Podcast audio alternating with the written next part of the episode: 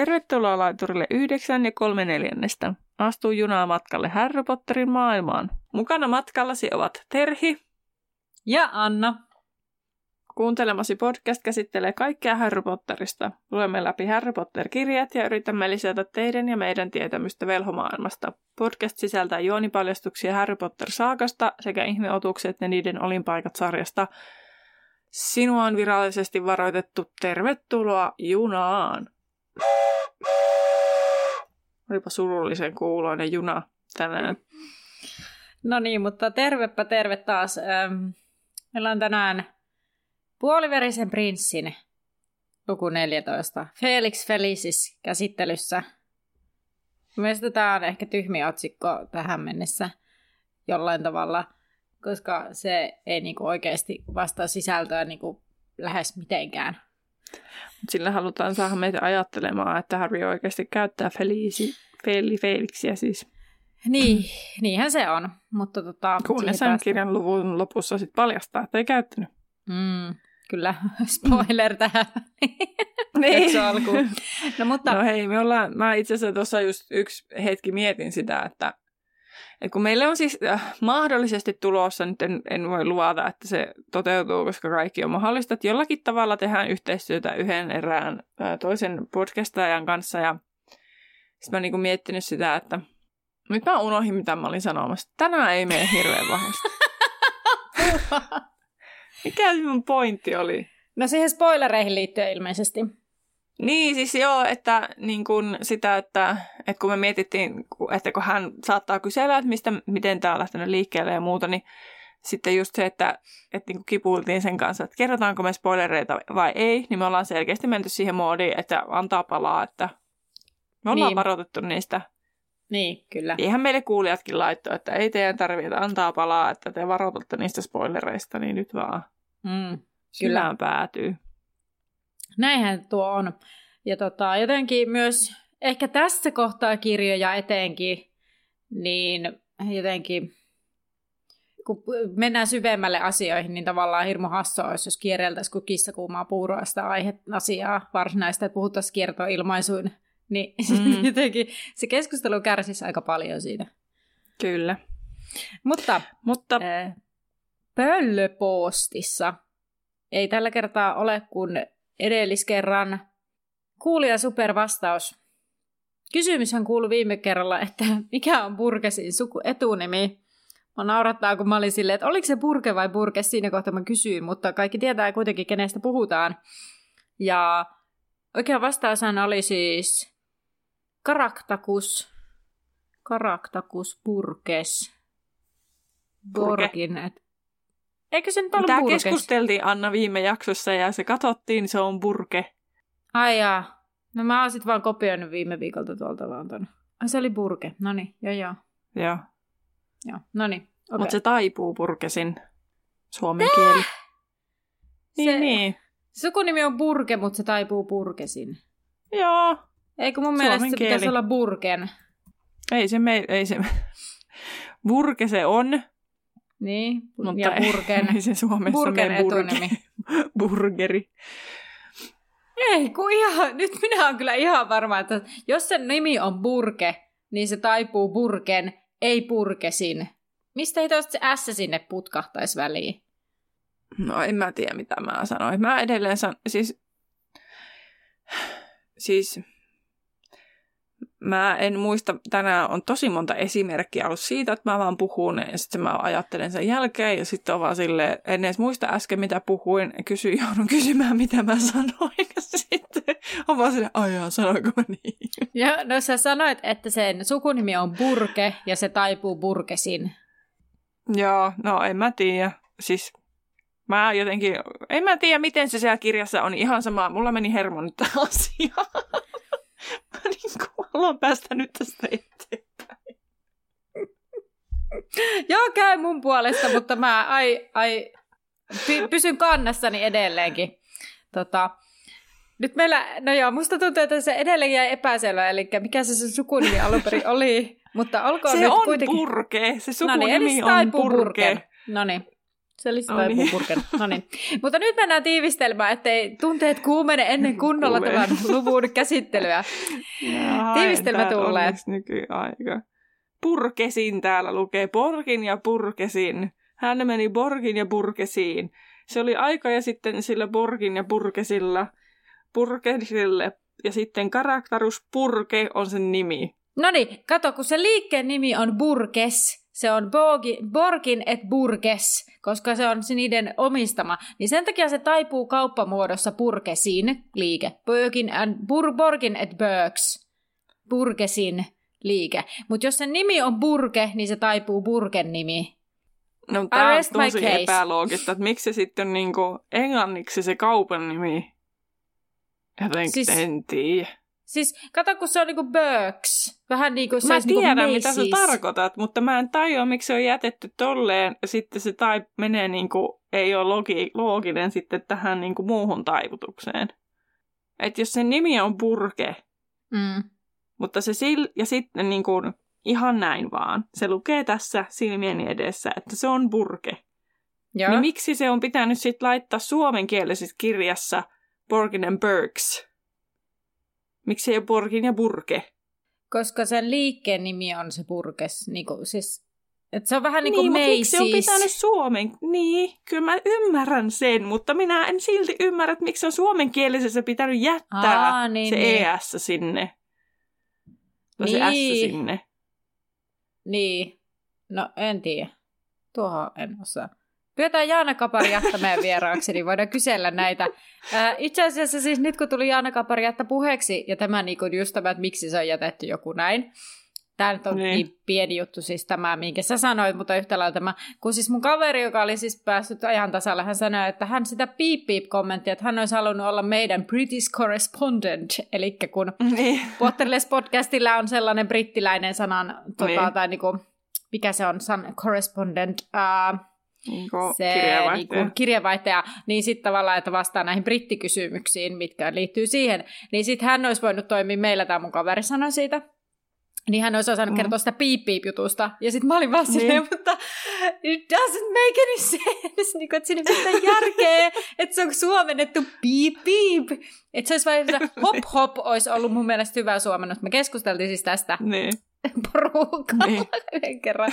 Just se, että miksi teit tämän valinnan? Miksi tämä? Toinen, miksi Borgin ja Burkes? Miksi? Eikä, kun se voi mä veikkaa, että syynä siihen on joku tämmöinen tapa suomentaa, vaikka just kauppojen nimiä, liikkeiden nimiä. Mä veikkaan, että siellä on taustalla joku tällainen syy, että se on semmoinen tapa, mutta en tiedä. Mutta nyt tiivistelmä.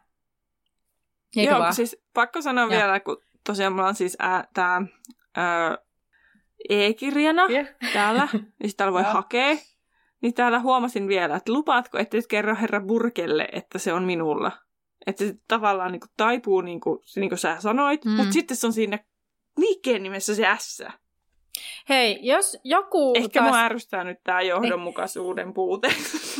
Ei, mutta jos joku kuulija on sattunut, on vaikka joku kääntäjäopiskelija tai kääntäjä tai jotakin, ja on perehtynyt tällaiseen, niin saa laittaa meille viestiä. Joo.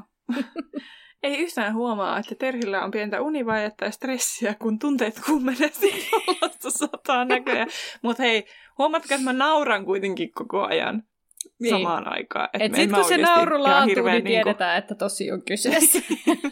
Niin, että sit mä oon oikeesti tuohtunut. Nyt olen silleen vaan, mä en jaksa tätä. Mennään etäämään elämässä. Okei, mutta nyt... kuitenkin piti... Sekin niinku etsiä. Joo. No niin. Edellisessä jaksossa Harry pääsi Dumbledoren muistoon nuoresta Tom Valedrosta, jossa näimme millainen nuori Voldemort oli. Tässä jaksossa ensimmäinen huispausottelu lähestyy ja Ron kehittää mustasukkaisen riidan Hermionen kanssa.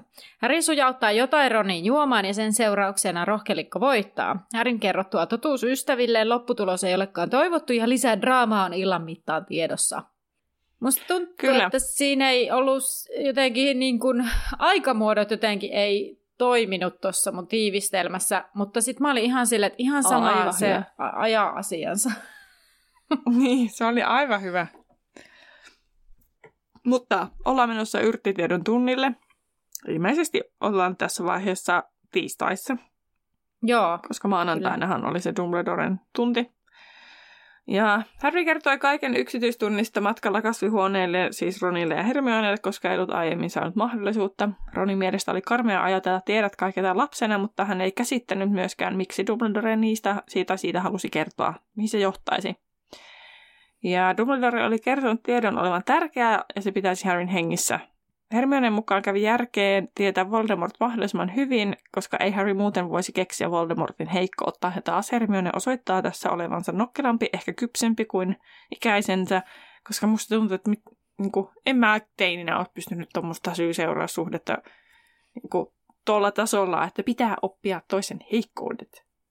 Niin, tai että pitää tuntea se toinen, jotta voi... Ainoa, mitä olen kuullut, niin säpäkentällä pakotetaan vastustaja virheisiin. Tällä tasolla on hei, mutta toisaalta... ajatukset.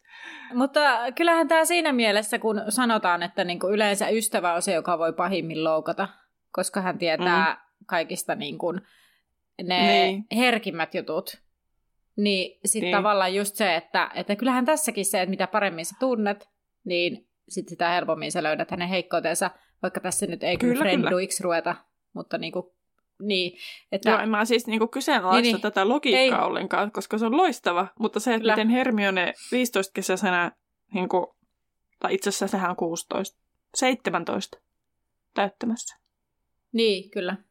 Hmm.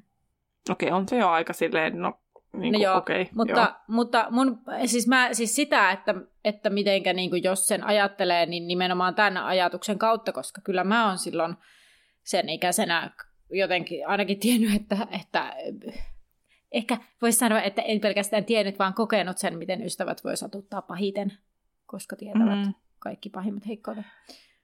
Niin, ja toisaalta kyllähän Hermionellakin on siitä omaa kokemusta, kun Ronin kanssa ovat sitten vähän... Niin. Yhteen tässä ottaneet ja tulevat kyllä kohta ottamaan vähän lisää. Joo, ja Ginny tietää tismalleen, mistä narusta vetää myös tässä luvussa niin tähän aiheeseen liittyen. Kyllä, sekin on totta. Mutta mä huomaan, että mä jotenkin ajattelen nämä edelleen senä 11-vuotiaana. Että mä jotenkin on vieläkään siis mä jotenkin osaan ajatella, että nämä oikeasti on oikeasti kohta jo nuoria aikuisia. Niin. Sitten ei näinhän ne vielä on, mutta sitten toisaalta ne on siinä rajalla ja ne on nuoria aikuisia. Niin sitten mä jotenkin unohan sen koko ajan. Niin, itse vaan mietin, että itse peilaan myös siihen, minkälainen itse olin ton ikäisenä. Ja minä olin kyllä aikamoinen kakara silloin vielä, että sitten eikä se liittyy siihen. Niin, mä mietin itsekin. Ainakin olin hyvin siis itse asiassa mä en muista kyllä ihan hirveästi lukioaikoja, mutta... varsinkaan sitä lukioaloitusta. Olin kyllä aika pihalla kaikesta. Se ehkä oli et silloin oli kyllä vielä silleen aika naivi onneksi. Toisaalta sai olla naivi, mutta... Joo. En tiedä. Ai että, tiedätkö? Ehkä on jo tosiaan semmoinen mielikuva itsessäkin, että on ollut ihan kakara silloin, niin miten nääkään voi osata ajatella fiksusti. Vaikka siis todellakaan en ole sitä mieltä, että ton ikäiset... ei voisi ajatella fiksuja ja ei olisi fiksuja ja olen opettanutkin aivan todella fiksuja yksilöitä, jotka mutta ovat ja kaikki olleet fiksuja, mutta siis silleen, jotenkin kun sitä omaan tälleen 15 vuotta myöhemmin ajattelee silleen, että ei mikä kakara ollut silloin itse. Mm. Ai että mä jostakin jo jäin näihin mun 16-vuotiaan minä muistoihin, että kaikenlaista mitä siellä... Mm. Noniin. No siellä yrttitiedon tunnilla he hoisivat ryhmyisiä yrmyliinejä ja siinä kun ne touhus, niin ne kaikkea jutskaili siinä. Ja Harry vaihtoi puheenaiheen sitten Kuhnukerhon tapaamiseen. Hermionen mukaan siellä oli ollut ihan hauskaa, vaikka Kuhnusarvio edelleen kehuskelee kontakteista ja liahakoi McLaggenia, koska tällä oli niin paljon hyviä tuttavuuksia. Lisäksi he saivat hyvää ruokaa ja Kuhnusarvio esitteli Heather Quenock Jonesille. Ja mikä sai sitten viimein Ronin huomion, että henkipään harpyjoiden kuin kapteeni. Mutta sitten Verso tulee jyristen heidän luokseen, koska muut olivat jo aloittaneet ja Neville oli saanut jo ensimmäisen palkonkin. Totta tosiaan Neville istui nahaman veressä, mutta kädessään ällöttävästi sykkivä vihreän greipin kokoinen palko. Yeah. No, kolmikko sitten rupeaa hommiin ja Ron pohtii, että olisi varmaan pitänyt käyttää vaimennosta ja Hermione toteaa, että no eikä olisi. Ja sitten he alkaa oikeasti todetella töihin, eli tämmöinen ryhmyinen tynkä virkosi eloon ja sen varret singahtivat sinne tänne ja yrittivät ilmeisesti osua kolmikkoon ja Harry vangitsi pari vartta ja lankeromaisten varsien väliin avautui kolo, jonne Hermione työntää käteensä kyynärpäätä myöten ja kolo sulkeutuu. Harry ja Ron pakottavat kolon uudelleen auki ja Hermione vetää käteensä pois kädessään tämä samanlainen greipin kokoinen palko. Ron toteaa, ettei aio istuttaa näitä kyllä puutarhansa, sit kun hänellä on jonain päivänä oma talo. Sitten mä itse asiassa tässä kohtaa rupesin miettimään tälleen velhojen asumista ja niin kuin, että ostaako ne niin kuin samalla tavalla kuin, jästitkin taloja, niin kuin varmaan osa perii talonsa, mutta taikooko ne, rakentaako ne itse, niin kuin... Ja päästään taas tähän keskusteluun, kun puhuttiin, tai minä aloitin keskustelun viimeksi jästiveroista ja muista, että jos ne, miten ne ostaa ne niin kuin, tavallaan, että... Tai siis onko se mukaan jaoteltu, että jotkut tai siis että kun olet maanomistaja, niin sehän pitää olla jossain rekisterissä. Niin sitten jotenkin, siis toki eihän tässä tasan tarkkaan ole tämmöisiä asioita otettu huomioon, mutta me voimme aina spekuloida. Että kun sä omistat maata, niin sen on oltava jossain rekisterissä, ja sitten jos, että kaikilla on joku omistaja, kaikilla maalla. En usko, että on sellaista no man's landia missään, silleen niin kuin maapalstoja. Niin sitten, että onko se niin kuin joku, että onko ne kuitenkin jossain rekistereissä, vai sitten onko siinä joku feikki, joku taikaministeriössä joku, joka hoitaa näitä asioita. Tavallaan. Mä mietin sitä. En mä tiedä. Mun tekisi mieli vastata, että velhot ei ole niin järjestäytyneitä ja organisoituneita, että ei niinku olisi mitään tällaista ajatusta tämmöisestä. Et musta tuntuu, että heillä on niinku osasto- ja taikaministeriössä, jos jonkinmoiselle humpuuki-hömpuukille, mutta ei niinku sellaiselle käytännön asioille välttämättä. Niin. Mutta esimerkiksi vaikka Tylyahoakin, kun miettii, niin siellähän on hirveästi sellaista asutusaluetta, että onko se sitten vaan niin kuin, kun se on jästeltä piilossa, vaikka Tylypahkakin, että se on niin kuin nimellisesti olevinaan jonkun vaan nimissä, jonkun feikki-ihmisen nimissä. Niin, en tiedä. Sitten näkee vaan siellä jonkun raunio, tai sitten jos se on niin kuin rauniohan se on, niin sitten se ei varmaan ole niin kuin kenenkään. Mutta en mä tiedä. Mistä noita tietää? Ehkä tämä sen takia itse kiinnostaa, kun on tässä näitä... Itse joutunut pyörittelemään näitä maanomistajuusasioita, niin sitten ehkä sen takia nämä pyörii näin mielessä. Joo, ja sitten mulla jopa kävi siis tällainen mielessä nyt tähän, kun Ron toteaa, ettei aio istuttaa näitä puutarhaansa.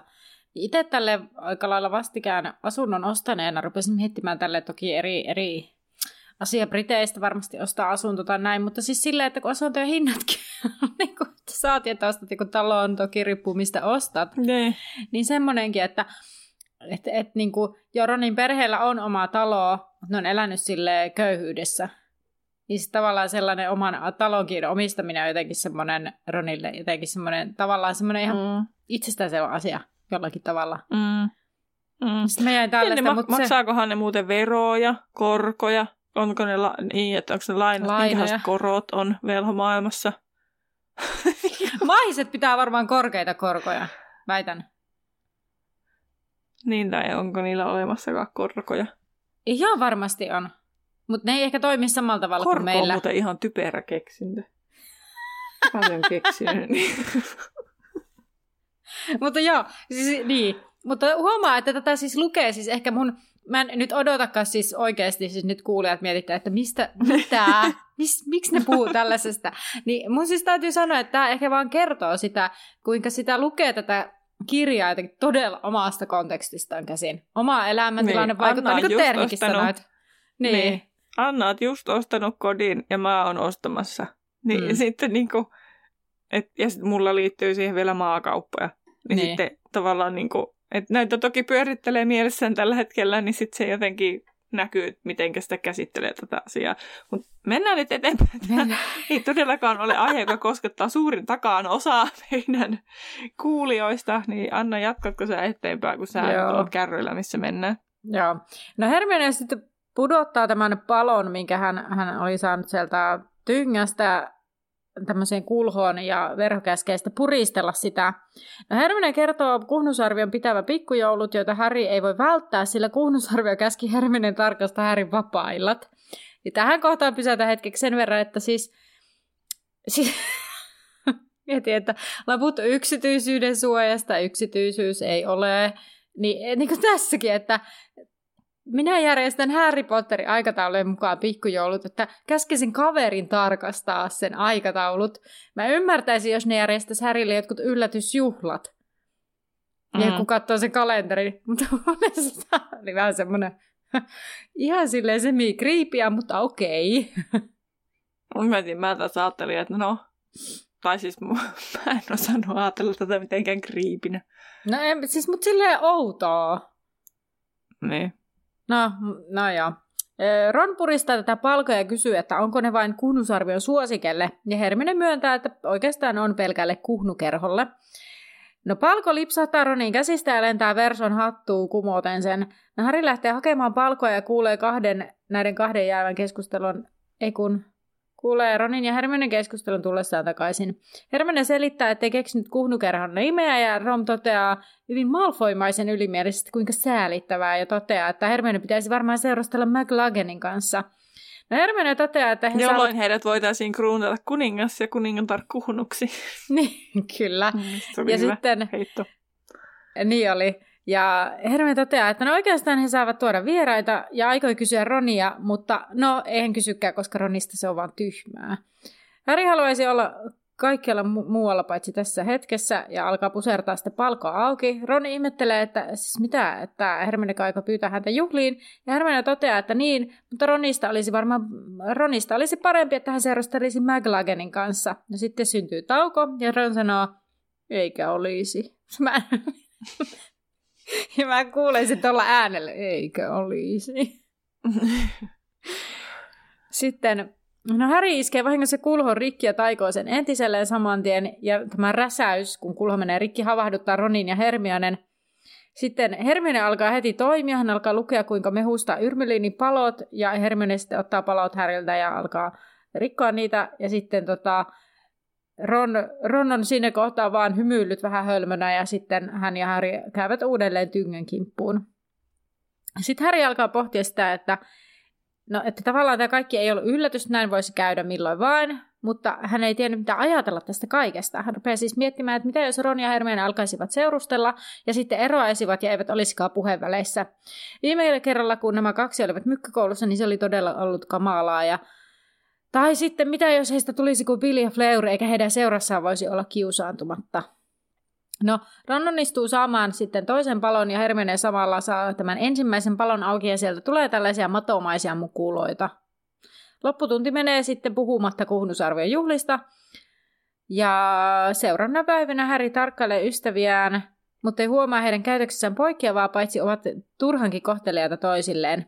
Ja Harry vaan sitten miettii, että hänen täytyy vaan odottaa, mitä tulee tapahtumaan. Niin, ja siis mun mielestä oli jännä, että se pitäisi vaan odottaa Kuhnusarvion juhlia, että kermakaljan vaikutuksia. Niin, ja sitten se Ron ei ole edes tulossa sinne. Niin, mutta sitten tämä, että niinku, eikö se kermakaljat alaikäiset juo sitä, niin mitä vaikutuksia siitä nyt niinku totta! Miten se muka vaikuttaisi? Niin. Leffoissahan se Hermione aivan niinku wasted siinä jossain, kun se oli juonut liikaa sitä kermakaljaa. Siinä jossain. Olisiko what? Se kutosessa? Mitä? Se on sellaisella what? Vähän ilo mielellä siinä. Siinä osoittaa yhden se hörpyn. Siis se siellä, kun ne on siellä kolmessa luudan varressa. Joo, niin sitten kun ne lähtee sieltä Katein perässä, niin kun ne lähtee Katein perässä. Niin, semmoinen ilomielellä. No ei, aivan wasted oli nyt kyllä vähän väärin sanottu, mutta siis silleen, että on hyvin ilomielellä siinä kohtaa. No niin, Reddit. If in the half-blood You. In the Half-Blood Prince movie, why does Hermione act drunk after drinking butterbeer with some ginger in it? Ah, it's some ginger. I have been wondering this for years. It's the movies. Don't expect any consistency. True, totta. Actually, it's ironic because I have heard ginger slows down alcohol's effect, so she shouldn't have gotten drunk so fast, lol. Reddit on kyllä sellainen Joo, I haven't thought about this before, but it could be a subtle, vitsi toi vaikea sana, pieni, hienovarainen hint that Hermione loves Ron since his hair is ginger. Okay. I've been wondering that too, actually. Very out of character and inconsistent for book Hermione. But then again, Half-Blood Prince was the worst adaptation. Eli ei täällä kukaan tiedä. Tiivistettynä kaikki nämä englanninkieliset. I don't need sleep, I need answers. No siis joku on laittanut tällä, että butterbeer on niinku alkoholijuoma. Mutta se on niin mieto ihmisille, että, niinku, että siitä ei tule humalaan. Onko se vähän niinku kotikaljaa? Ehkä se sitten on. Ja sitten kun sitä vaan lipittelee liikaa, niin sitten tarpeen hyvässä haipissa niin nousee vähän päähän. Niin, sitten se pitäisi niinku ottaa ihan hulluna, että siitä voisi niinku jotenkin humaltua. Ja sitten Hermione ottaa vaan yhden tuopin. Vähän niinku simaa vappuna. Joo, mutta onhan se vähän silleen, niinku, nyt kun mä tiedän mistä kohtaaksi puhutaan, kun se on silleen, että ottaa Harryn ja Ronin silleen yhtäkkiä kainalaan. Onhan se vähän silleen random. Niin. I understand. Mm. Joo, tää on mua, mä oon aina pohtinut tätä, ja mun mielestä se onkin... For years, ootko säkin pohtinut tätä vuosia? Kyllä mä nyt aika pitkä. Noniin, mutta ei siis voida tietää, mikä homma. Ilmeisesti, koska elokuvat, eikä voida odottaa, että ne olisi jotenkin johdonmukaisia tai kirjan hengenmukaisia välttämättä. Mutta edelleen se ei vastaa siihen kysymykseen, minkä takia kermakaljan äärellä kuunusarve on pikkujoulujuhlissa. Niin, no se. Alkuperäiseen kysymykseen. En mä tiedä, onko se semmoinen kuitenkin lämmittävä juoma, että sit siinä tulee semmoinen Niin, ellei sit siinä on taustalla tällainen joku vähän terästään sillä. Ja, niin. Et pikkujoulut ja terästetty koti. Kuka se voisi olla? Sabini. Totta. Tai McLaggen itse. Good point, good. Niin, ei voi tietää. No, mutta olen otsikoinut seuraavan pätkän väliotsikolla huispausmurheet, koska Harrylla oli riittävästi ajateltavaa huispauksessa, sillä Katie Bell oli edelleen Pyhämungon sairaalassa. Harry oli viivästellyt hänen korvaamistaan viimeiseen asti, siis mitä vitsiä. Harry oli viivästellyt Katien korvaamista viimeiseen asti, että nyt kääkkelekään epäselväksi. Mutta nyt voisin todeta, ettei Katie ehtisi ajoissa. Mä oon niin monta kertaa vallattanut hän, että tosta ei kyllä ymmärrä Erkkikään, ellei niinku, jos... Tai Erkki ei ymmärtäisi, jos sitä lukisi. Harry pysähtyi niinku...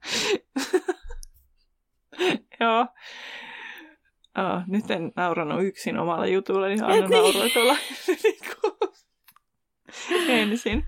Noniin. Harry pysäytti Dean Thomasin muodonmuutostunnin jälkeen ja kutsui tämän joukkueeseen. Seamus paiskasi kirjat laukkuunsa ja näytti happamalta. Syy, miksi Harry ei ollut halunnut tehdä tätä päätöstä. Miksi se tarvitsisi tehdä sitten Seamusin edessä, se päätös? Niin. Just asking. Kysy vaan. Muissakin tämä herätti närää, koska nyt Harrylla oli 2 omaa luokkatoveriaan joukkueessaan. Harry oli kuitenkin kouluvuosinaan joutunut kestämään pahempaakin, joten... Eipä siinä mitään. Mutta se, että niin kun, luihuisen vaihtamisesta oli niin kovat paineet, että se vähän niin kuin kirpas. Mutta jos rohkelikko voittaisi, loppuisi Harryn arvostelu, jos he häviäisivät. No, edelleen Harry oli kestänyt isompiakin jupinaa. Harryn ei tarvinnut katua valintansa seuraavissa huispausharjoituksissa. Ainoa joukkojen ongelma oli Ron, jonka Harry oli tiennyt alusta asti epätasaiseksi pelaajaksi, joka ei hallinnut hermojaan ja kärsi itsevarmuuden puutteesta. Harjoitukset päättyivätkin sillä kertaa Ronin myötä onnettomuuteen, jossa Demelza haavoittui. Harry korjasi haavan ja käski Ginnyä olla nimittelemästä veljää, joka alkoi haukkua Ronia. Siinä on tosi kannustava. Harjoitukset olivat kokonaisuudessaan kuitenkin kauden surkeimmat, mutta ennen ottelua ei ollut aikaa rehellisyydelle, joten Harry päätyi kannustamaan pelaajiaan. Ron totesi kuitenkin muiden lähdettyä, että hän oli kuin säkillinen lohikäärmeen sontaa, ja Harry sitten yritti rohkaista puheilla Ronia matkalla takaisin linnaan, mikä teki Ronin edes hieman iloisemmaksi. Rohkelikkotornissa Harry näki Ginny ja Deanin syleilemässä toisiaan ja suuttelivat, että ei nähnyt vielä siellä, totta, mä en jaksanut korjata tätä jossain matkalla. Kuvakudoksen takana, oikotien takaa, niin kuin siellä. Okei, no niin. No siellä kuitenkin suuteloitiin kiihkeästi, kuin olisivat liimattuja toisiinsa, mikä herätti Harryn mahassa jonkin ison ja suomuisen, ja hänen aivoinsa teki mieli noitua Dean hyytelöksi. Ron huomasi tämän kaksikon myös ja huomautti paria käytöksestä. Ei ollut kiva löytää siskoa pussailemasta julkisesti. Ginny kivahti, että käytävä oli ollut autio ennen kuin he olivat saapuneet ja Dean vaan oli vieressä vähän hämillään. Ja sitten oli vaan silleen, että no mennäänpäs tästä nyt pois, mutta Ginny kuitenkin jää, koska hänellä on asiaa veljelleen. Hän on aika kipaakkana, sillä hänen mukaansa ei kuulunut tippaakaan Ronille, mitä hän teki ja kenen kanssa. Ronin mukaan todellakin kuului. Että Ginny ei voinut tietää, ettei ollut kiva, kun siskoa kutsuttiin, eikä päässyt loppuun, kun Ginny vaati on kuulemasta lisää. Niin. Harry yritti sovitella tässä välissä. Mutta mitä sitä, niin kuin, miten se oli jatkamassa? Tämä on vähän samanlainen kuin joku aiempi kohta, missä niin kuin, varmasti vähän niin kuin jokainen lukija on täydentää omalla tavallaan. Tämä nyt ei todennäköisesti ole. No mä ehkä ajattelen sitä pahinta mahdollista, mitä tuossa niin kuin voi naisesta sanoa. Kyllä, nimenomaan. Niin mäkin oletan, että se on sillä tavalla. Ja sitten mä mietin sitä, että onko Ginnyllä sellainen maine, vai onko se vaan niin kuin Ronin päässä, että se ajattelee, että jos Ginny käyttäytyy niin, että se julkisesti pussailee jossakin tuolla, tai julkisesti. No, niin. Että niin. Sitten hän niin kuin ajattelee, että ei noin voi... niin kuin miestä lennosta. Niin että se Ron vaan ajattelee, että siitä se siskosta ajatellaan, vaikka kukaan ei sanoisi sitä niin, tai sitten kukaan ei ääneen. Mm. Ja siis eihän Ginny edes vaihan miestä lennosta. Ei sillä niin. Niinku, onko siellä toinen poikaystävä? Vai kolmas? Toinen. Mielestä. Niin. Ihan naurettavaa, että semmoisia huhuja olisi olemassa. Niin, sen takia... Tälläkin on haluttu ottaa niinku kantaa taas tähän naisten asemaan näissä asioissa.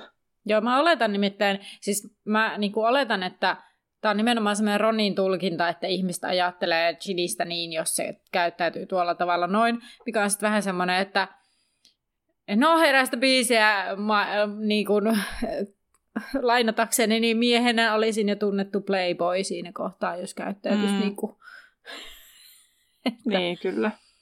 No mutta Ginny jatkoi tulistuneena, että vain koska Ron ei ollut pussailut ketään ja vain koska Ron on saanut parhaansa puhunsa Murieltä niiltä, niin nämä siis kaikki tulee siitä, johtuu siitä. Ja sitten, että Ron oli myös epätoivoinen, kun toivoi saavansa pusunposkelle limalta ja se oli säälittävää. Jos Ron vain olisi jonkun kanssa ja vähän pussailisi, ei tämä hikentyisi siitä, että kaikki muut tekevät niin. Siinä vaiheessa sisaruksilla molemmilla oli nyt jo taikasauva esillä, ja Harry astui heidän väliinsä. Ron ärjyi, ettei Ginny tiennyt, mistä tämä puhui, vain koska tämä ei tehnyt sitä julkisesti. Ginny kirkui pilkkanaurusta ja väitti, että positiyhtystä vaiko se suutelee. Vai onko Murieltä niin kuva piilossa? Ron sitten noitui, ja Harry työsi tämän seinää vasten ja käski rauhoittua. Ginny sitten jatkaa edelleen, kuinka Harry oli pussaillut Joan kanssa ja Hermione Krumin kanssa. Ronilla oli saman verran kokemusta kuin 12-vuotiaalla ja sen sanottuaan tämä marssi matkoihinsa. Ja tämä Hermione Krumin kanssa on semmoinen what? Hetki varmaan ollut aika monelle, koska eihän tätä niinku ole kerrottu. Niin. Et se on vaan niinku silleen, että ne on, että Krum on ollut seuraamassa vaan, kun Hermione lukee kirjaa. Niin, kyllä. Mä jotenkin olin ihan silleen, okei. Okay. Että varmaan itsekin on reagoinut silloin, kun on lukenut mitä? Hä? Niin. Mutta ei, nyt ei herätä missään. Nyt vaan silleen, Ronin ilme oli aika murhaava, mutta sitten Norriska ilmestyi kulman takaa, joten heidän oli mentävä. Ja sitten kuului myös Voron askelten ääniä, joten kiire tuli. Ja he rynnivät perille rohkelikkojen tuvan oleskeluhuoneeseen. Matkallaan Ron äyskähti edessä olevat tytölle, joka pudotti purkillisen saamakokutua. Harrykään ei pystynyt oikein keskittymään, hänen päänsä oli sekaisin ja hän yritti vakuuttaa itselle, että hän oli vain suojelevainen Ronin siskoa kohtaan. Hänen mielensä hiipi kuitenkin kuva siitä, kuinka hän itse olisi suutelemassa Ginnyä autiossa käytävässä ja hirviö kehräsi hänen rinnassaan. Ron palautti hänet kuitenkin maan pinnalle ja kysyi, oliko Hermione tosiaan pussaillut Krumin kanssa. Oleskeluhuoneessa kumpikaan enää maininnut Ginnyä tai Hermione, vaan he menivät aikaisin nukkumaan. Tosin Harry makasi pitkään valveilla, yrittäen vakuutella itselle, että hänellä on ollut romanttisia tunteita Ginnyä kohtaan. Mutta eikö se ole joku tämmöinen, mä tiedän, onko tämä kuinka yleinen semmoinen sääntö poikien välillä, että siskoa ei kosketa? En osaa sanoa. Mulla on semmoinen käsitys, että joo, mutta sitten mä en tiedä, onko tämä vaan niinku populaarikulttuurista tullut tällainen käsitys. En ole varma. Koska niin. Mä en osaa sanoa. Itsellä ei mitenkään ollut ikinä ajankohtana. No niin. Harry herää sekaavana, sillä on nähnyt unia, joissa Ron jahtaa häntä lyöjän mailalla. Harry vaihtaisi kuitenkin Ronin unironiin milloin vain, sillä tämä välttelee Ginnyä ja Deania sekä on ärtyisä Hermionelle. Harry yrittää sovitella koko päivän Ronin ja Hermionen välejä, mutta lopulta Hermione menee vihaisena nukkumaan ja Ron kiroaa ekaluokkalaisille, jotka sattuvat hänen tielleen. Sitä, että se Ron ei varmaan siis itsekään niin kuin tajua, että miksi se on Hermionelle sellainen kuin se on. Musta tuntuu, että se ei niin kuin varmaan itsekään niin kuin tajua. Tai silleen, että jotenkin mulla on sellainen kuva, että se vaan niin kuin kiukkuilee sille, mutta se ei niin kuin oikeasti edes ole tiennyt. Niin kuin se ei ole itselleen sanottanut, miksi se on sille vihainen. Niin. No, Ronin kiukko ei haidu seuraavinakaan päivinä, ja samalla hänen taitonsa pitäjänä heikkenevät. Hän tiuskii muille saaden esimerkiksi Demelzan itkemään, ja Peek sitten yrittää puolustaa tätä yhdessä harjoituksessa. No Harry viheltää pelin poikki, sillä muistaa Ginny lepakon räkäherjan, sillä Ginnykin tunteet on kuumenemassa täällä harjoituksessa. Ja sitten hän lopulta käskee Peeksin pakkaamaan ryhmät ja kehuu Demelzan pelanneen hyvin. Kahden kesken jäätyään Ronin kanssa Harry sanoo, että Ron on hänen paras ystävänsä, mutta potkaisee tämän joukkueesta, jos tämä käyttäytyy vielä tuolla tavalla. Hän pelkää, että Ron lyö, mutta Ron lysähtääkin kokoon ja sanoo eroavansa, koska on niin surkea. Harry sanoo Ronille, että täällä on vain heikot hermot, ja Ron sitten siitä, että mitä, sanotkö sinä minua heikkahermoiseksi? Ja Harry on vaan silleen, no joo. Ja Ron sanoo, että ei eroa ennen ottelua, koska on vaikea saada pitäjää, mutta eroaa pelin jälkeen heidän hävittyä. Miksi mukaan on vaikea saada pitäjää, kun niillä on McLaggen, joka oli toiseksi paras niissä karsinnoissa, niin. Karsinnoissa, että mihinkä se varajoukkue nyt oikeasti on niinku unohtunut?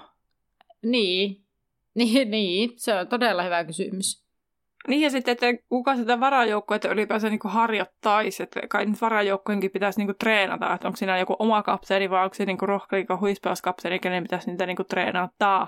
Mutta eihän niillä ole mitään varajoukkuetta, koska jos olisi... Niin, mutta siis niin tällainen potentiaalisesti, että olisiko se Harryn homma?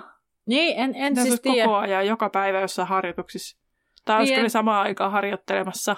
No mun mielestä loogisintahan olisi, että varajoukkue harjoittelisi yhtä aikaa. Niinhän ne tekee kaikissa muissakin lajeissa. Niin.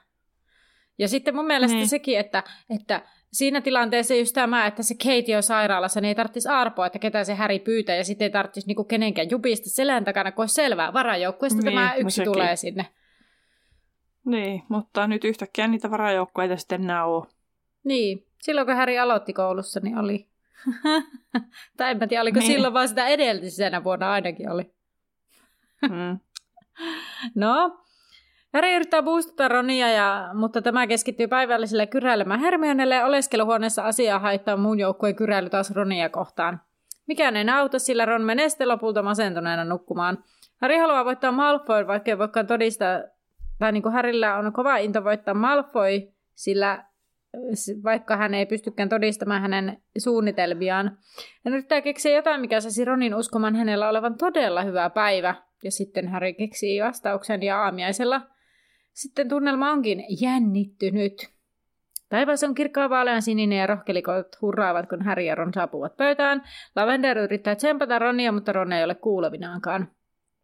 No sitten Harry tarjoaa Ronille juotavaa ja Ronille kelpaa mikä vain. Hermione menee ohi, kysyy miten sujuu ja Harry vastaa hyvin ja antaa Ronille samalla juomaa. Hermione käskee Ronia olemaan juomatta, sillä Harry laittoi jotain juomaan ja Harry esittää, ettei tiedä mistä Hermione puhuu ja tunkee sitten pienen pullon taskuunsa. Hermione varoittaa uudelleen Ronia ja Ron kulauttaa lasin tyhjäksi ja sanoo, että turha puuttua hänen asioihinsa. Ja Hermione kumartuu sitten sanomaan Harrylle, että tämä pitäisi erottaa koulusta tuosta hyvästä. No, Harry heittää takaisin, että onko Hermione sitten hämäyttänyt ketään äskettäin. Hermione lähtee sitten kauemmas istumaan ja Harry pohtii, että Hermione ole ikinä oikein ymmärtänyt Huispauksen tärkeyttä. Harmin paikka. He kävelevät sitten kentille ja Harry ihastelee säätä. Ron näytti kuitenkin edelleen kalpealta ja sairaalta. Ginnykin iloitti säästä, mutta myös siitä, että luihusten jahtaja Vaisey. Vaisey. Niin, oli saanut ryhmästä päähänsä eikä voinut enää pelata. Ja sitten vielä Malfoykin oli sairastunut, mistä Harry järkyttyi. Hän ei voinut uskoa, että Malfoy olisi oikeasti sairaana. Aiemmin hän oli nimittäin saanut siirrettyä ottelun kokonaan toiselle päivälle. Ronin mukaan se ei ollut outoa, vaan onnekasta, ja tästä onnekasta sanasta Ron sitten tajuaa, mitä Harry oli laittanut tämän lasiin. Ei kai vain. Harry oli kuin ei olisi kuullutkaan, vaan jatkoi valmistautumista. Menivät kentälle suosion osoitusta ja buuausten saattelemana. Moni korpinkynsiä puuskupu oli valinnut myös puolensa. Peli alkoi ja Zacharias Smith oli sitten uusi selostaja ja Harry inhosi tätä sydämensä pohjasta. Ehkä molempia asioita, että se on selostajana, mutta myös Smithiä. Puolen tunnin kuluttua rohkelikko johti 60-0 Ronin esitettyä muutaman loistelijan torjunnan ja Ginnyn tehtyä 6 maalista 4. Edes Smith ei voinut kysellä, olivatko Weasleyt joukkuessaan vain, koska olivat Harryn kavereita. Näytti siltä, kuin rohkelikko ei olisi voinut tehdä mitään väärin. Harry katseli joukkuettaan, kun Harper oli pudottaa Harryn luudelta, eli siis luihuisten pelaaja, ja siis Malfoyn sijainen. Huiski ei nähnyt tätä, mutta rohkelikon fanikatsomo huusi raivosta. Harry lähti Harperin perään, kun Smith jo selosti Harperin nähneen siepin. Sitten Harry totesi, että asia oli tosiaan näin. Sieppi kiisi korkealla heidän yläpuolellaan. Harry kiihdytti tuulen ujeltaessa hänen korvissaan niin, että se hukutti alle Smithin selostuksen ja katsomon äänet. Harper oli vielä edellä ja rohkelikko johti vain 100 pisteellä, joten Harper voisi viedä joukkueen voittoon. Harry huusi epätoivoissaan, paljonko Malfoy maksoi, että Harper tuli tilaa Malfoy tilalle. Ja Harperilla sytytti hitaasti. Mikähän sillä sytytti, mutta sitten hän tunnaroi siepin kanssa. Pudotti sen sormien lomasta ja ampaisi täysillä ohi. Jos on ollut sen sormien lomassa jo, niin eikö se ole ollut jo vai pitääkö se olla nyrkissä? Varmaan se pitää olla kädessä kiinni. No Harry huitaisi ja sai napattua sitten siepin ja sitten hän jo kiisi maata kohti sieppi kädessään. Harry yhtyi joukkohalaukseen joukkueensa kanssa, mutta Ginny liisi heidän ohitseen, kunnes tömähti mahtavasti rysähtäen selostajan koppia. Väkijoukko kirkui ja nauroi. Ginny selitti McCormivalle, kuinka hän oli unohtanut jarruttaa. Harry meni halamaan Ginnyä, mutta päästi nopeasti irti ja väisti tämän katseen. Sen sijaan hän meni taputtamaan Ronia selkään. Koko joukkue tuntui unohtaneen erimielisyytensä. Siis mä luulin jotenkin tässä, kun se Ginny lentää sinne, niin mä ajattelin jotenkin siinä, että mitä, että tajottiinko se tai jotakin. Mä en niinku, ennen kuin sitten tulee tahallaan. Se... Niin, mutta sitten kun tulee toi, että se sanoo, että aha, mä unohin jarruttaa, niin sitten siinä kohtaa mä tajusin. Niin. Mutta siinä kun mä luin, niin mä olin silleen, että... Mä en muistanut tällaista. Ja sitten mä olin silleen, no niin hyvin. Ja mietin sitä, kun Ginnyä on usein kehuttu, että se on niinku hirmu se nokkelia heittoja heittää. Niin mun mielestä se on ollut tässä, esimerkiksi tässä luvussa tähän asti, siis se on ollut tosi mielestä niinku ilkeä jopa. Että se ei edes ollut nokkela mun mielestä, se on vaan ollut tosi ilkeä. Niin sit tavallaan... Tämmöinen, että se törmää sinne selostajan koppiin, niin mun mielestä tämä oli taas semmoinen, että no niin go Ginny-tyyppinen, että se vähän niin, näpäyttää, kyllä. Mutta sitten se ei ole silleen ilkeilemässä kenellekään. Niin, mutta ehkä se ilkeilee ainoastaan siis Ronille, koska se on se veli, vai ei se oikeuta sitä. Mutta ei, mutta kyllä mun mielestä se puhuu jotenkin muistakin ihmisistä jotenkin tosi rumaasti. Tai silleen, että... No, mä oon siis lukemassa muutenkin Harry Potteria viisasten kiveä töissä, niin sit mä oon jotenkin todennut siellä, kun taas se Harry tapaa se Ronin, niin sit Roniikin oikeesti, se on oikeesti tosi töykeä. Se on tosi töykeä. Tosi monessa kohdassa. Se ei ihan hirveän ystävällisesti kyllä puhu. Niin. Se heittää olevinaan vitsejä, jotka voi tulkita loukkaavina. Niin. Onko sulla joku esimerkki? Niinku, tai silleen niinku... No mulla nyt on se kirja töissä, mutta siis niin. Esimerkiksi siitä Nevillestä, että vähänkö noloa, että sillä on tommonen sammakko. Että niin, minäkin niin. Haluaisin, että se katoaa. Tavallaan, että se niinku... Okei, sillä on ehkä sitä, että se pönkittää sitä omaa itsetuntoa sillä, että se niinku aliarvioi jotenkin muita. Mm. Että kyllähän se sitten niinku tosi paikan tulle on sitten niinku Harryn puolella ja näin, mutta jotenkin mun mielestä se puhuu niinku töykeästi kaikista muista ihmisistä selän takana tai päin naamaa. Niin ja mun mielestä Ginny... Miten se vaikka puhuu vaikka Nickille, melkein päättävälle Nickille. Se on aina silleen, ihan silleen tosi töykeä. Joo. Ja sitten sehän myös, niinku, siis niinku Ginnykin mun mielestä puhuu niinku vaikka jostain, että se on mun kanssa samalla vuodella, jos mä idiootti. Ja siis no okei, mä ymmärrän sen, että niinku luihuisista sanotaan kaikki ääliöitä, mutta jotenkin semmoisia niinku jotenkin mulla on ruvennut pistämään silmään, että ne vaan silleen, että no, että se on sellainen, mutta se on kyllä ihan hölöpö. Siis sellaista, silleen, että ahaa. Niin, siis niinku, kyllä, että... ja siis todellakin molemmissa on sitten ne omat hetkensä, kun he myös osaavat olla kohteliaita, ystävällisiä, huomioon ottavia. Mutta jotenkin se on pistänyt silmään, kun ei sitä ennen ehkä niinku tajunnut, että niinku kuinka töykeästi ne myös puhuu. Niin, kyllä. Ja ne osaa olla myös tosi töykeitä. Ei mun mielestä muilla hahmoilla ole semmoisia laineja, että ne olisi ihan niin suorapuheisen törkeitä, paitsi Draco Malfoy. Mun Dracokin on siis, se on niin, mun mielestä ne heitotkin, niin ne on niin semmoisia, ne on niin tyhmiä, siis sillä tavalla, että niinku, silleen, ja sitten kun se on niin sanotusti vähän niin kuin pahis, niin, niin tavallaan, että se on aina ollut se Harryn vastakohta myöskin, niin kuin pienemmässä kaavassa kuin Voldemort. Mm. Niin sitten tavallaan häneltä voi oottaakin sitä, että hän on niinku ilkeä, tai just semmoinen. Mutta sitten kun sen tajuaa, että hei, että se sen Harryn paras kaveri ja sitten se sen sisko, niin nekään ei ole kyllä kovin kohteliaita. Niin. Niin sitten jotenkin se joo, vähän niinku muuttaa ehkä tällaista käsitystä näistä. Niin, mutta tämähän on just tätä, että kun me luetaan tätä ja sitten niin kun se käsitys muuttuu vielä monta kertaa varmasti tämän kirjasarjan aikana.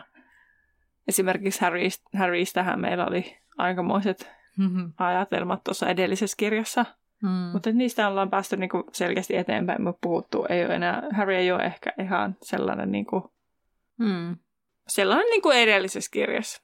Niinpä. No mutta tunnelma on riehakas täällä kentällä ja Dean ilmoittaa, että juhlat oleskeluhuoneessa. Ei ne olekaan kentällä, kun ne taitaa olla pukukopissa. No, Harry ja Ron ovat viimeisiä. Mä oon laittanut oleskeluhuoneessa, mutta edelleen mä olettaisin, että ne on kyllä pukukopeissa, tai siellä pukuhuoneella. Joo. Harry ja Ron ovat viimeisiä pukuhuoneella ja Hermione saapuu paikalle. Hänen mukaansa Harry ei olisi saanut käyttää onnenjuomaa ja Kuhnusalvio oli sanonutkin sen silloin. Sitä ei saa käyttää tällaisessa tilanteessa. Harry väittää kivenkovaa, ettei terästänyt juomaa ja kai vasta lopulta sinetöidyn täyden pullon juomaa esille. Harry sanoo halunneensa Ronin luulevan olevansa onnekas ja Hermionen näkevän, kuinka hän muka kaataa sitä juomaan. Ron on yllättynyt asiasta ja sitten hän käykin yllättää Hermionen kimppuun sanoen, että hän pystyy kyllä torjumaan onnenjuomaakin, että kyllä hän osaa tämän homman. No Hermione sanoo, että no Ronkin luuli, että hän sai onnenjuomaa ja sitten Ron vaan lähtee pois. Harry on hieman yllättynyt reaktiosta ja kysyy, että sillä hän luuli, että tämä korjaisi kaiken, mutta toisin kävi, ja hän kysyi sitten Hermioneltä, menevätkö he yhdessä juhliin, ja Hermione sitten sanoi, että hän tarvitsee omaa aikaa, että hän inhoaa Ronia tällä hetkellä, sillä ei tiedä, mitä on tehnyt, ja sitten hänkin lähtee. Ja mä mietin tätä, että siis, voi Hermione raukkaa, että se ei niinku oikeasti ansaitse Ronilta tollaista kohtelua. Niinpä. Tai siis, että se ei niinku... Että Ron ei itsekään tiedä siis, miksi se kiukustelee Hermionelle, niin kuin mä sanoin jo aiemmin. Kyllä mä silti luulen, kun sä aiemmin sanoitkin, niin kyllä mä kuitenkin luulen, että se niinku tietää, koska olihan näissä viitteitä jo edellisessä kirjassa. Taisi neljännes mutta... jo, kun se Krumi oli siellä. Mutta kun musta tuntuu, että se ei niinku, siis ehkä, siis mulla on, mä haluaisin ajatella Ronista näin, että... Tämä on niin kuin miten mä näen nyt tämän tilanteen, ja mä tiedän, että mä haluaisin nähdä tämän semmoisena vähän vaaleanpunaisten lasien läpi. Mutta mä ajattelen, että Ron on niin kuin, kun se kysyy siltä Harryltä silloin, että onko se Hermione ja Krum mukaan oikeasti pussailu. Ja Harry ei sano mitään, mutta hänen naamansa todennäköisesti kertoo vastauksen. Ja sit Ron niin kuin siitä niin kuin möksähtää ja kohtelee Hermionea ikävästi. Niin mä haluaisin ajatella, että se niin kuin jotenkin se ei osaa yhdistää päässä, että miksi se kohtelee Hermionea ikävästi. Että se ei ole tietoisen mustasukkainen, vaan se on joku jossain tuolla alitajunnassa, että hän niin kuin, että tavallaan musta tuntuu, että se olisi suoremmin ikävä, jos se itse tajuaisi, mutta koska hän ei... Mä haluaisin ajatella, että hän on silleen, että hän ei itsekään osaa sanottaa itselleen, miksi hän kohtelee Hermionea näin. Että se on täällä takana ja hän ei niinku saa sitä ihan kiinni sitä ajatuksesta. Koska jotenkin se, että hän tiedostaa, että niin, Hermione joskus ehkä, joskus kuulempa pussailu Krumin kanssa, niin minäpä on nyt sille todella ilkeä näin. Ja siis niinku ilman, että se on suoraan, vaan se on vaan niinku kylmä ja... nihkeä, siis sillä lailla. Niin mä jotenkin haluaisin ajatella, että se toimisi eri tavalla, jos se niinku itse tiedostaisi, että miksi hän käyttää, mistä tämä juontaa tämä hänen. Niin.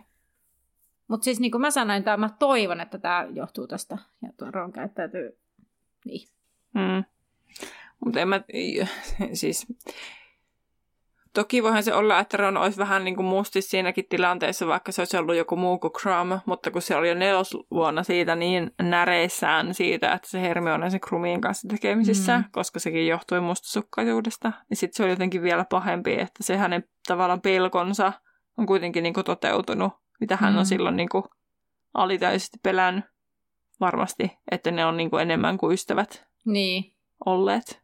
Mutta siis, toi on niinku oikeasti myös niinku palatakseni tuohon Hermionen osaan tässä tilanteessa. Siis se, että toinen mököhtää ja on ikävä ilman, että se kertoo yhtään, että miksi. Siis sehän on niinku maailman ärsyttävin asia. Mä tiedän. Kokemuksesta. Mutta niin. Niin sit niinku mulla on ihan siis kaikki sympatiat olla Hermionen puolella. Niin. No mutta... Harry siis on tosiaan pettynyt kävellessään linnaan, sillä luuli tosiaan ystävyystä sopivan voiton jälkeen. Ja miten hän voisi selittää Hermione, että tämä oli loukannut Ronia suutelemalla Krumia joskus aiemmin? Niin, mitenkä sinä sen voit selittää, että mitenkään. Eikä se olisi Harryn tehtävä selittää. No, Harry ei näe Hermionea tornissa, mutta saa kuitenkin suosien osoitukset tultuaan sinne. Sitten hänet ympäröi tällainen... ihailijajoukkoon ja hän yrittää sitten karistaa kannalta kriiviveljeksi ja innokkaan tyttöjoukon. Juomaa pöytää kohti mennessä Harry törmää Ginny, joka kysyy etsikö Harry Ronia. Ginny osoittaa nurkkaa, jossa Ron imuttelee Lavenderin kanssa ja Ginny toteaa, että näyttää kuin Ron söisi Lavenderin naamaa. Sitten Ginny onkin jo poissa ja taputtaa mennessä Harryn käsivarteen, niin Harryn vatsassa muljahtaa tämä kosketus. Harry huomaa, kuinka Hermione hiuspihko vilahtaa ulos ovesta. Ja Harry lähtee Hermionen perään ja löytää Hermionen lähimmästä avaimesta luokkahuoneesta. Hermione on taikunut keltaisia lintuja ja sanoo harjoitelleensa. Harry kehuu niitä, sillä tässäkin tilanteessa hän ei voi olla ihailematta Hermionen taitoja. Harry sitten pohtii, että näkikö hän Hermione Ronia, mutta Hermione sanoikin sitten, että no Ron näytti nauttivan juhlista. Tämä ei ainakaan piilotellut missään. No sitten vaimalla mahdollisella ajoituksella oville nähtää auki ja Ron ja Lavender tulevat nauraen huoneeseen. Ron toteaa vain, että oho, ja Lavender sanoo hupsis ja peruuttaa ovesta ulos. Hermione tuijottaa Ronia, joka ei se katso häntä, vaan sanoo Harrylle, että ihmetteli minne Harry meni. Hermione toteaa, että Ronin kannata jättää Lavenderia odottamaan ja kävelee ovelle. Ennen lähtöön Hermione kirkaisee pukno ovelta ja lintuparvi lentää Ronin kimppuun. Linnut nokkivat Ronia ja Ron huutaa, että ota ne pois. Hermione heittää viimeisen kostonhimoisen silmäyksen ja häipyy. Harry uskoi kuuleensa nyyhkäisyn sitä ennen. Ja siinä oli tämä luku ja seuraavanahan meillä on 15 luku Rikkumaton vala. Ja mä mietin... Kyllä. Mä jotenkin etukäteen mietin, mä en ole siis lukenut tätä, mutta mä oon silleen niin kuin, että... Mitähän täällä, niin kuin, että minulla ei mitään hajoa, mitä siinä seuraavassa luvussa tapahtuu. Mä niin kuin pystyn olettamaan, ketä siinä on osallisena, ketä se voi koskea, mutta... Ei mulla ole mitään jo. Siis se on varmaan se, kun Harry kuulee, kun Kalkaros jututtaa sitä Dracoa ja sitten se sanoo, että I made unbreakable vow. Okay. Että minä tein sen rikkumattoman valon. Okay. Ja sitten se kysyy Ronilta, että mitä se on. Aivan. No niin, justi. Se oli tiivistettynä siinä, ettei voimme skipata seuraavaan jaksoon. Mutta itse asiassa mä olin siis just sanomassa, että siis sehän todennäköisesti menee niin, että sitä ennen niin kuin 20 sivua, tai no sanotaanko 15 sivua luvusta on jotain ihan muuta, ja sitten tulee se loppu, ja missä liittyy tähän rikkumattomaan valaan. Kyllä. Katsotaan, miten tämä ennustus pitää paikkansa. Kyllä, se selviää seuraavassa jaksossa. Mutta sitä ennen kuitenkin. Nyt selviää, mitenkä Anna selviää superkysymyksistään. Ensimmäinen kysymys. Minkä kokoiseksi Nevillen yrmylinin palko Nevillen kädessä kuvailtiin? Kreipin kokoiseksi. Kyllä. Minkä Marian mukaiset vaarret tyngällä oli sillä yrmylinin tyngällä? Minkä Marian? Niin. Toistatko kysymyksen? Minkä? Että siis ne, minkä Marian niin kuin mukaisiksi ne varret kuvailtiin sillä yrmylinin tyngällä?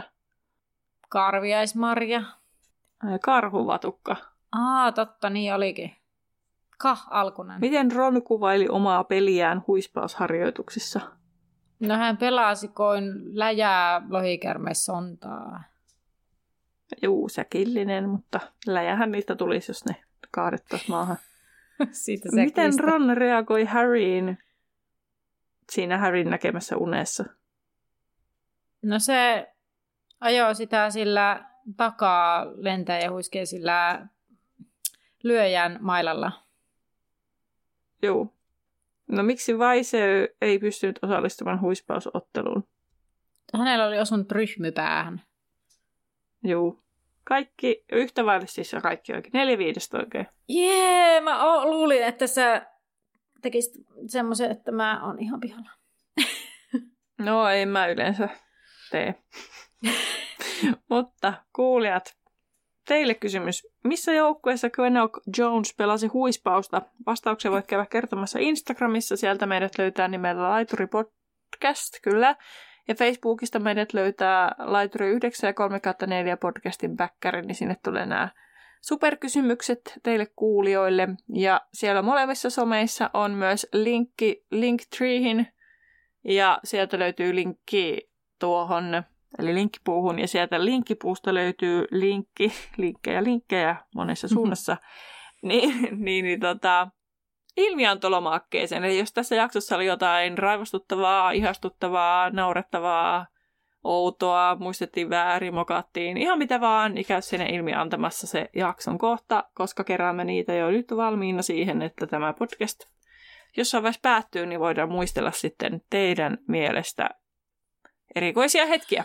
Kyllä, sinne on jo jonkin verran tullut ja mä niitä yksi päivä lueskelin ja kävin vähän katsomassa muutaman niistä kohdista ja rupesin itsekin nauramaan, että vai tällaista sitä on tällä selitetty. Elikkä hyvä kun laitatte niitä ja käypä laittamassa ja jos kuuntelet vaikka toista kierrosta tai vaikka kolmattakin kierrosta, niin niistä vanhoistakin ehdottomasti siis voi käydä laittamassa juttuja samalla tavalla. Mutta eiköhän me pistetä tätä jaksoa purkkiin, elikkäs. Nähdään laiturilla. Heippa! Tervetuloa laiturille 9 ja 3/4. Mukana matkallasi ovat Anna ja Terhi. Kerron sunkin puolesta. Äsken yritin ulkoa ja nyt mä luen suoraan vaan. Mä menin aukaseen tämän meidän ilmiantolomaa kerpesin katsoa, pitää kuunnella näitä. Mutta joo, nähdään laiturilla, moi moi. Jopa.